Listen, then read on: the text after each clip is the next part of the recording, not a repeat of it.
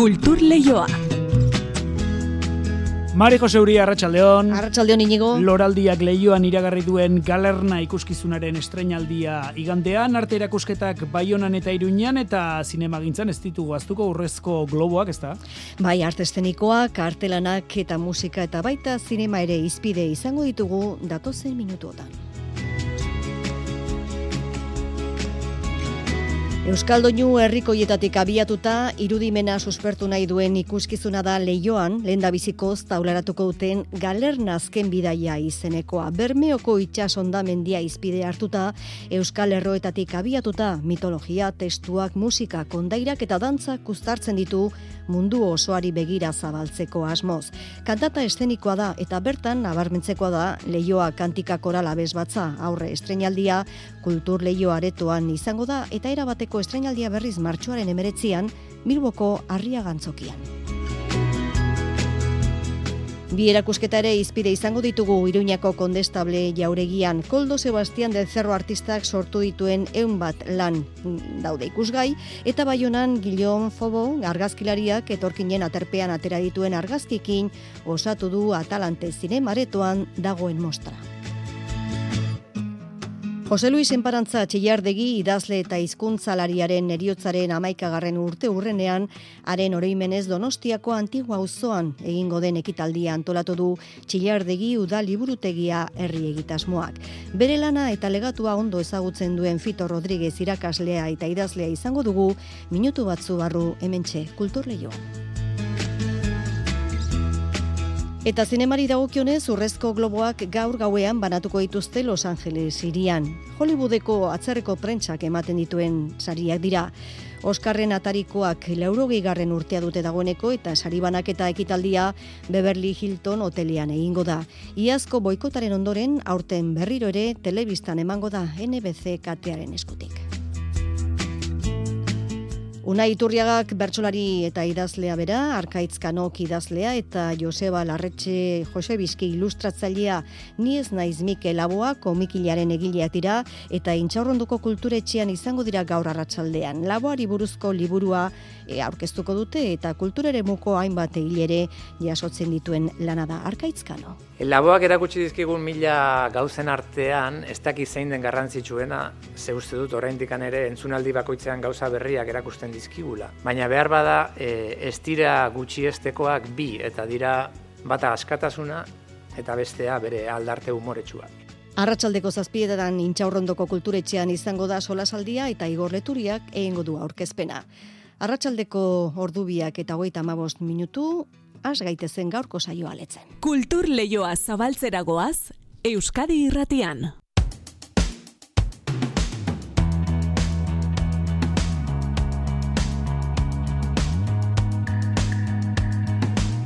Loraldia jaialdia dugu albiste galernazken bidaia izeneko kantata estenikoa aurre estrenatuko du jaialdi honek igandean bertan leioan. Ikuskizuna Euskal Doinu herrikoietatik abiatuko da eta bezbatza musika, testuak eta antzerkiare uztartuko ditu eta bertan aurkezpenetik etorri berria da Juan Ramon Martiarena.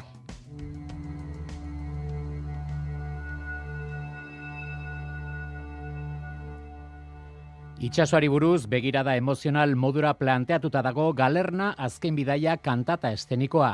Ez ez egunari beldurra itxasoaren sakontasunaren misterioa, naturako indarren aurrean ezintasuna, zenideak galtzeko arriskua edota bertan bizidiren eh, kriaturak imaginatzeko gozamena. Hori guztia biltzen du obrak. Basilio Astulez, leioa kantika koralaren zuzendariak dio, Bermeoko mila bederatzen da amabigarren urteko galerna dela obraren abia puntua. Bidai baten antzekoa, Bermeoko galerna famatu horretan inspiratuta edo galerna hori abia puntu bezala izan da, baina ikuspuntu zabala eguneratua asaltzen, non itxasoaren alde desberdinak asaltzen zaizkigun, korua, lehioak antikakorala aurre gaztea bezbatza protagonista bezala izan da. Euskal Doinu Herrikoiak ere obraren abia puntuan ageri zaizkigu. Leioa kantika koralaren berrogeita zortzi kantariak dira, galernaren protagonista nagusiak eta ikuskizuna, ohiko musika kontzertu edo musika koraleko kontzertutik aratago dijoa. Ikuspuntu estenikoa eta mugimendu estenikoa eta estena munduan sartzen diren baliabide guzti horrek garrantzi handia lortzen dute eta opera tradizionalarekin konparatzen baldin badugu non abes batzak rol protagonista bat azaltzen duen. Ez bakarlari edo edo ahots bakar, bakarlariak baizik eta taldea, taldea e, berrogeita sortzi kantarik osatzen dute produkzioa oneri aurre emoteko eta eskenatokiaren gainean daude hasieratik amaieraraino itsaso hori lagunduz, itsaso antzestuz edo itsasoak sortaraten dituzten sentimendu guzti horrei bizia emoten. Leioa kantika koralaren ahotsek musikari seikote baten, tenore baten eta aktoren babesa du eta elementu esteniko ezberdinek ikuskizuna aberastu egiten dute. Bai instrumentu eta bai lau bakarlari bokalen partizipazioarekin batera.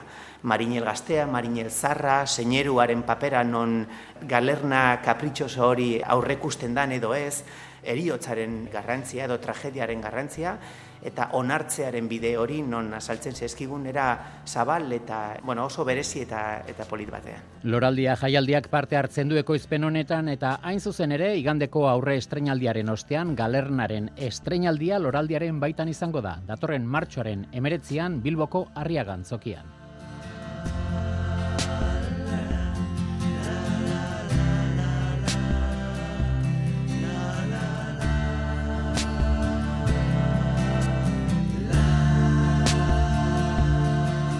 Jose Luis Alvarez enparantza, txillardegi idazlea eta hizkuntzalaria hiltzela amaika urte beteko dira larun batean. Bere oroimenez, ekitaldia ingo dute Donostiako antigua auzoan txillardegi uda liburutegia herri egitasmoa kantolatzen duen ekimena da urteroko itzorduari jarraiki. Fito Rodríguez irakasle idazle eta ikerlaria kondo ezagutzen du haren ibilbidea eta Euskararen alde egin zuen lana. Kulturleioan dugu gaur, arratsaldeon Fito. Berdin. Arratsaldeon. Beno, e, aipatu dugu zuk esakondu duzu ark egin zuen lanean, idatzi zituen hainbat liburu, hizkuntzalaria, pentsalaria zen. Hor sakondu nahi genduke euskararen alde egitea izan zen bere aleginik handiena, Fito? E, bueno, nik ez dakit e, sakondu edo, nik esango nuke horrenda zabala, ark egindako lana, ba, berak e, behin eta berriro aldarrekatzen zuen e, konzeptu gramatikal batekin e, mm, zea, definituko nuke danik, mugagabe, alegia, mugagabe. Bera, bueno, garai batean esaten zen, e, euskerak e, dituen mugagabeak, ba ez daudela, ez gazteleraz eta ez... E, ez frantsesez, ez? Eta ordun nolabait e, besteen e, parean eona alizateko gramatikalki be mugagabea bera gure gramatikan e, galtzear egon zala, ez? Baina zigarrik aldarrikatuzun mugagabea gramatikan, baina bera ere mugagabea zan, ez? Zan hizkuntzalaria, dialektologoa, fonetista, soziolinguista, glotopolitikan aditua, zaiak eragintza lartu, bueno, landuzun, eta fikzioari ere, fikzio arloan sortzaile izan zan, eta eta nola ez. E, izan zen literatura berria euskeraz eman zigun idazle urbanoa laiko iraultzaia eta nazioarteko kultura referentzi garaikideak euskal nazio gure nazio zaharrera ekarri zuen e, ekarri zitun abertzaleak. Alegia ez ez zuen ekarri e, kanpoko referentziai guztiak ikuspegi kosmopolit kosmopolita utz batetik ez? Ez ez, e, erritar eta iritar mm, modernoa bezala, ez? Orduan, hildortatikan politikoki euskal presoa, erbesteratua, errefusiatua, etaren fundatzailea, baina baita ere borrokarmatuaren bukaeran aldarrikatzailea, existenzialista, polemika zalea, intelektuala, gauza hori guztiak zituen bere baitan eta beraz ezin da o, sakondu e, egin daitekena da bere itsasoa bezala, ez? Itsasoa mugagabea da eta bera ere itsasoa da, ez? Ordun hildorretatik e, ba, bueno, guk segitzen dugu aldarrikatzen, e, nola baita instituzionalki beti denikan ukatu zaion aitortza, ez? Uh Euskara batuaren beharra ere ondo jakin izan zuen, bere gunean, ez? E, teoria eta joera desberdinak zeuden, baina horren alde egin zuen. E, a ber, Euskara batuaren mm. kontra zeuden e, autoritate funtzezkoa, gareia, Menendez Pidal, Espaini baina gure artean, e, ba, funtzezkoa ziren idazleak kontra zeuden, Kaminazpi zegoen kontra, e, Justo Mokoroa zegoen kontra, Orize zegoen kontra, e, a ber, e, eskualderi jeltzareko buruzagi gehienak, osea, ormazak, beiztegi, garenazak, euskara zaintzak, euskara zaleak, kardaberaz taldea, eliza katolikoa ere, euskara batuaren kontra zeuden, hor zeuden oinatia, oinati biharrak, eta baita ere latxaga, San Sebastian, e, antropologoa, denak zeuden kontra. Eta orduan, e, za, azkenean, hor e, Euskal Idazkaritza biltzea lortu zun txilardegik irurogei garren e, e, amarkaen hasieran eta eta ordun hor proposamen bat egin zioten e, Euskaltzen diari eta proposamen horretan pues e, funtsezko hiru gauzak azaldu ziren. Alde batetik izenaren deklinabidea mugagabean erabilera barnea sartu e, e, oso galduta zeolako. Bigarrena aditz laguntzaileak e, ez aditzosoa, baina oinarrizko jokoak bakarrik, eta gero irugarrena Euskal Herriko topogonimien zerrenda.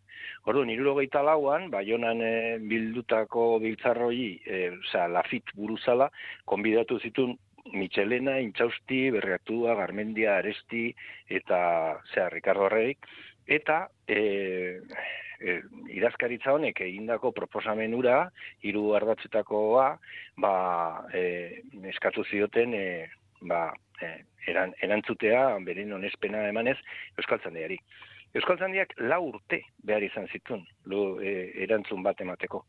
Eta ordu egin zan, eh, zea, eh, arantzazuko eh, Euskara Batuaren eh, e, zera, e, nolabait oinarri izango zen e, e, onarpera, onarpenerako kon, kongresu ura, ez? Baina Euskaltzen diak e, lortu egin zun e, hori, bestea beste, literaturizkuntzaren batasuna, e, ba, lantzeko ba, batzorde buru sartu zuen literatura hizkuntza batzordean, de batzorde buru diot jarri zutela Michelena.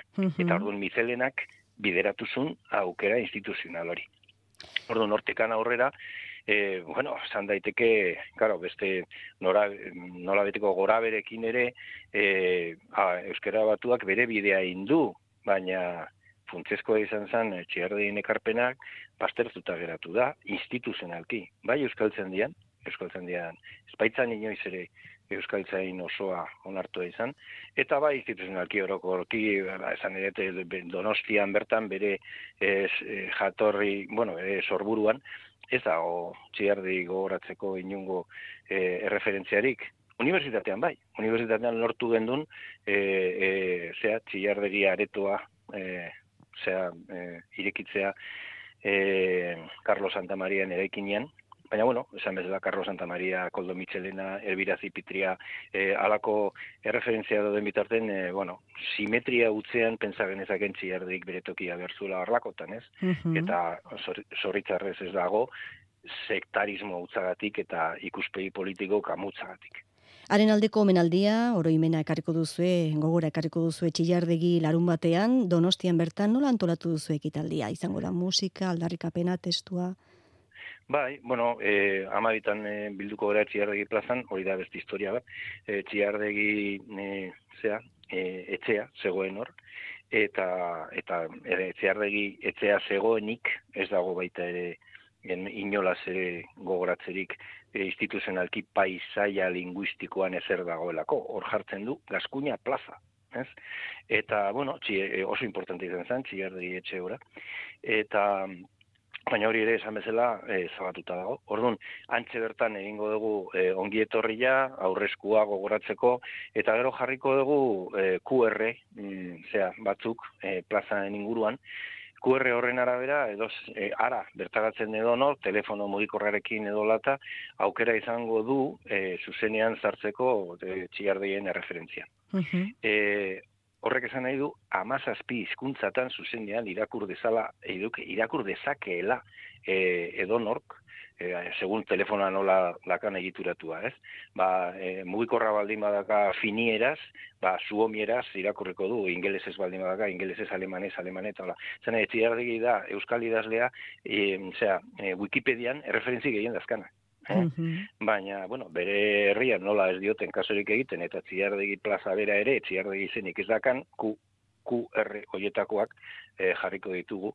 Eta gero, bueno, abesti batzuk e, izango ditugu hor revuelta etxe eta izpuruen e, laguntzaz, eta bukatuko dugu, ba, etxiardien baserrien argazkiak eta historia jasutzen duen irudia, irudia handia hor plazan jartzen, eta bainat eta inoi gaztelu mendiren e, e, bersoak e, kantatzen, haiek e, prestatu zituzten e, garai, bueno, duela e, urte pare bat, e, eta txiardegik e, nundu liburutegia izeneko berso sorta, ez?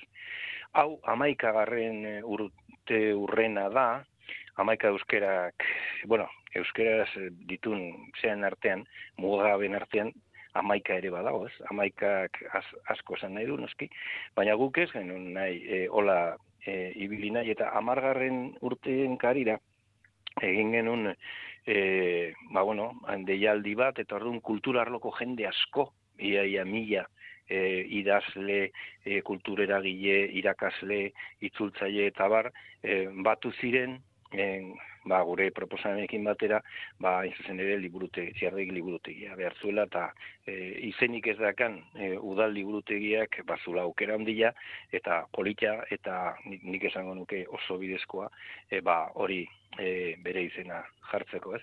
Ba, bueno, e, hor saiatu ziren, e, gehien batean hor koordinatzen ibili ziren e, Beñazara Sola eta e, zea, e, aizpea leizaola, eta haiek egin zituzten kontaktuak talde politiko guztiekin eta zearekin eta ordun konturatu ziren benetan hor dagoen boikota boikot politikoa dela. Alegia kultur mailan ziardegien e, irudia erabat onartua daola are euskaldunen artean noski, baina oro har e, onartuta dagola bere referentzia funtsezkoa izan dela e, erraldoi intelektual bat gure artean, baina politikoki zoritzarrez oraindik e, ba bueno, e, gauza bere izena alegia e, trabatuta dagola eta zoritzarrez guk nahi genuen ja zauri hori esaten genuen zornatuta dagoen zauri hori ba, ba, bihurtu nahi genula nolabait e, memoria historikoekin batera eta hola. Eta aldarrikapena zein duzu orduan, aldarrikapena zein da pixkat ja laburtzen joateko? Aldarrikapena, aldarrikapena da, oain txerotan esan dut, uh eh, hain zuzen, eh, liburute, udal liburutegia, donostiko udal liburutegiak ez du izenik. Eta e, orduan, e, txillardegi izena jartzea proposatzen genuen. Ikusten genuen, ba, adibidez, parez pare dagola, e, koldo mitxelenarekin, eta Orduan horrek bat egiten zula euskera batuen zorrarekin, biak parez pare ibili zirelako horretan, eta orduan koldo mitzelenak baldin badu hortzen e, liburutegia, txillardeik ere bere liburutegia euki zezakeela. Oso ondo fito. Eta hola. Oso ondo fito. Ba, eskerrik asko, guzti horren berri emategati, gogora ezagun, larun batean, hortxe donostian, QR, izkuntzen zubi, irudia, musika, bertsoak, guztia hortxe izango da txillardegi gogoan izateko. Eskerrik asko Fito Rodríguez, segi ondo zure ibilbidean. Bai, eskerrik asko guri kaso egiteatik. Agur, ondo segi. Agur, agur.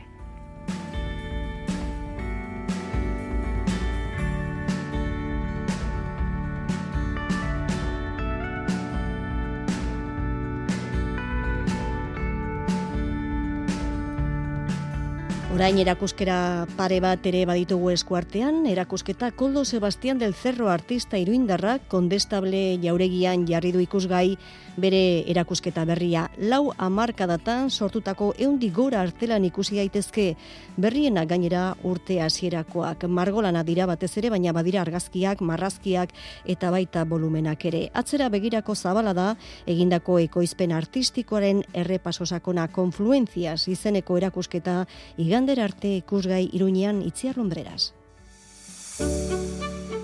Iruñeko kondestable jauregiko lehenengo eta bigarren aretoetan ikusgai Koldo Sebastián del Cerro artistaren erakusketa berria.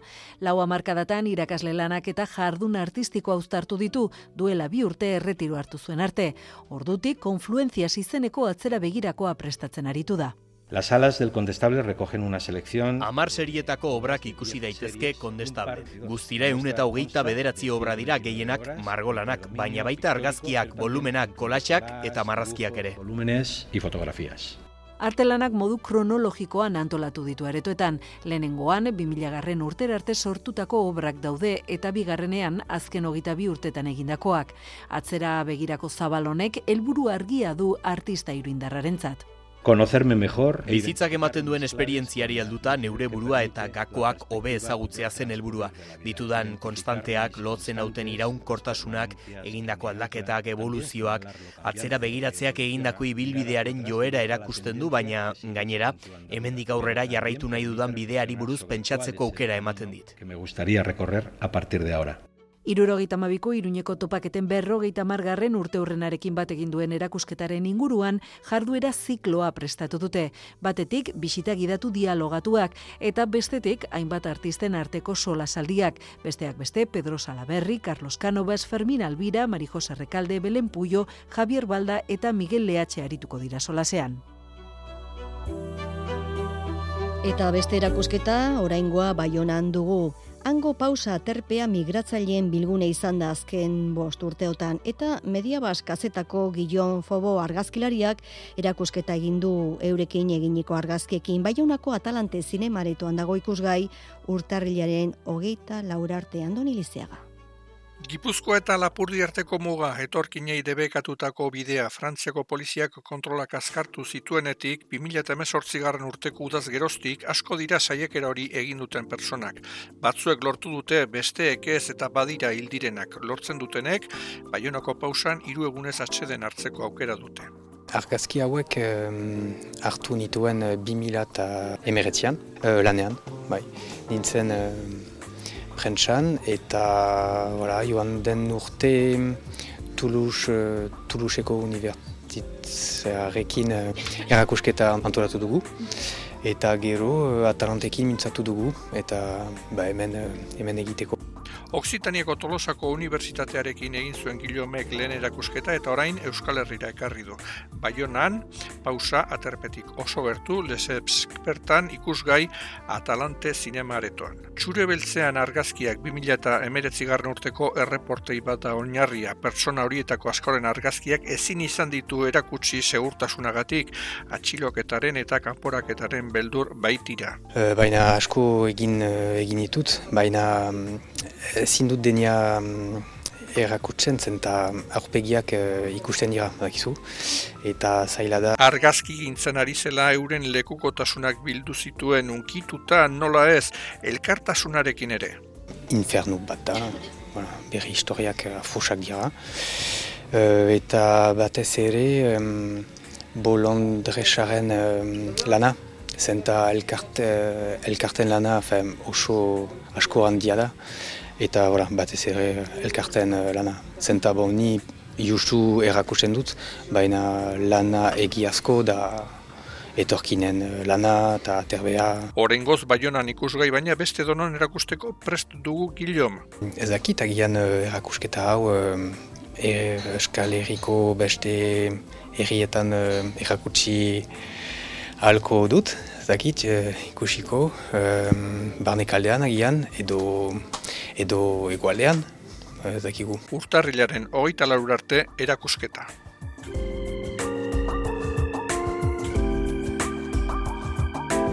Eta zinemak ekarriko du albisterik datozon orduotan, urrezko globoak gaur gauean banatuko dituzte Los Angeles hirian Hollywoodeko atzerreko prentsak eman dituen sari hauek Oskarren atarikoa dira.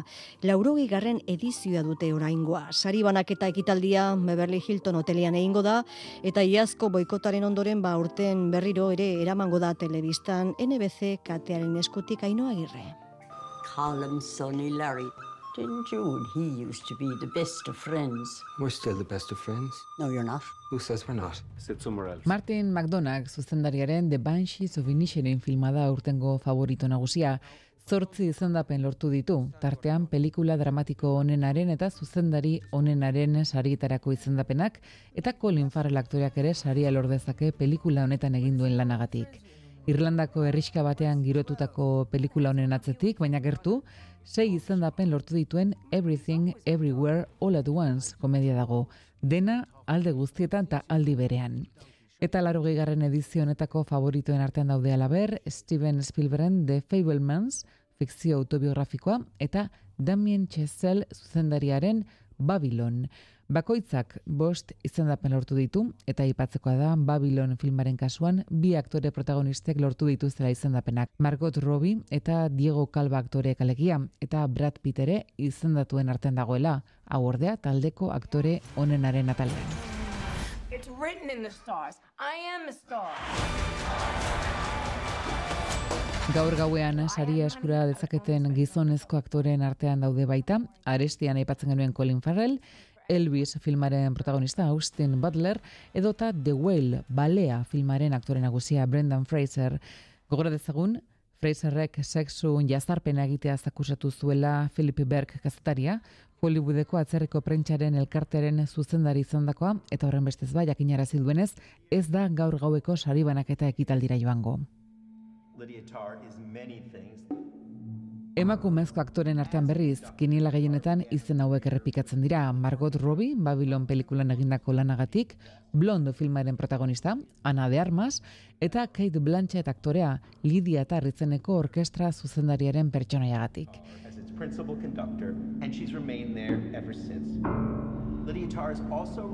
Telesaiai dagokienez, Abot Elementari da, izendapen gehien lortu dituena, eta urteko sorpresen artean egon daitezke, Jena Ortega gaztea protagonista duen Wednesday eta Severance telesaiak. The Crown, House of Dragon, Ozark, The Bear eta Better Call Saul telesaiak ere hautagaien artean daude. I fell asleep amid the flowers for a couple of hours. Eta musikarekin eta literaturarekin zer ikusia duten hiru itzordu aipatuko ditugu gaur. Ibon Martin idazle donostiarrak ondu berri duen El ladrón de rostros eleberria aurkeztuko du donostiako koldo mitxelenan. Sara Zurza musikagile eta abeslariak donostiako Imanol Artzabal lugaritz kulturetxean du kontzertua eta gazte izen berriz Libe Garzia de Kortazarrek eta Jon Basagurenek osatzen duten pasadena musikataldeak kontzertua du El Parralen. Ba, izpia da entzuten ari garen euren abestia eta honekin agurtuko dugu gaur kultur leioa iaia hirurak eh, gainean ditugu Xabiraola eta Jose Alkain errealizazioan Laister dato zona albisteak eta Joseina Etxeberria ondoren kantu kontari saioarekin. Gozatu egunarriaz eta bihar arte. Galduta errari ziren luzaro